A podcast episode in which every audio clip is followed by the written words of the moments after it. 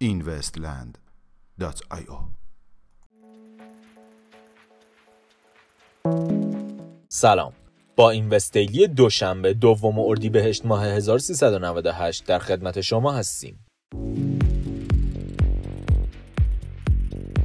اهدای حق اختراع بلاکچینی به شرکت امنیت سایبری آمریکا بر اساس اسناد منتشر شده توسط اداره ثبت اختراع ایالات متحده آمریکا شرکت امنیت سایبری فورس پوینت واقع در شهر تگزاس حق یک اختراع بلاکچینی را ثبت کرده است گفتنی است که پروژه بلاکچینی کرانچ بیس درآمد سالیانه خود را به مبلغ 600 میلیون دلار تخمین زده است. اظهار نظر تام لی در مورد شاخص کنونی بیت کوین طی مصاحبه تام لی بنیانگذار کمپانی فاندسترات با سایت خبرگزاری کوین تلگراف وی اظهار کرد که شاخص کنونی رمزرز بیت کوین هرگز در بازار نزولی دیده نشده است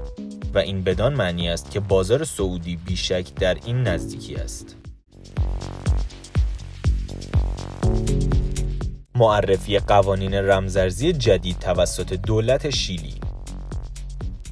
به گزارش رسانه خبری کوین تلگراف فیلیپ لارین وزیر دارایی دولت شیلی اخیرا به معرفی یک لایحه جدید رمزارزی در این کشور پرداخته و همچنین همکاری با شرکت های حوزه فینتک را نیز پیشنهاد کرده است. سرمایه گذاری سرنا ویلیامز در کوین بیس سرنا جامکا ویلیامز تنیسور معروف و برنده چهار مدال طلا در المپیک اخیرا طی پستی در صفحه اینستاگرام خود اعلام کرد که از سال 2014 فعالیت خود را در حوزه بلاکچین آغاز کرده است و تا کنون موفق به راه اندازی شرکت سرمایه گذاری خود به نام سرنا ونچرز شده است. لازم به ذکر است که ویلیامز در بیش از سی کمپانی از جمله اکسچنج رمزارزی کوین بیس سرمایه گذاری کرده است. تولد دوباره exchange هک شده ژاپنی exchange رمزارزی زیف واقع در کشور ژاپن اخیرا اعلام کرده است که قصد دارد با انتقال business خود از کمپانی بورو به FDAG فعالیت های خود را پس از هفت ماه دوباره آغاز کند. میانگین قیمت 24 ساعته بیت کوین 5288 دلار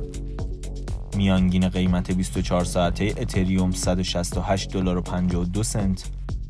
و مارکت کپ کلی رمزارزها به حدود 178 میلیارد دلار رسید که نسبت به روز گذشته یک میلیارد دلار افزایش یافته است. ممنون که امشب هم همراه ما بودید تا فردا ساعت 21 خدا نگهدار.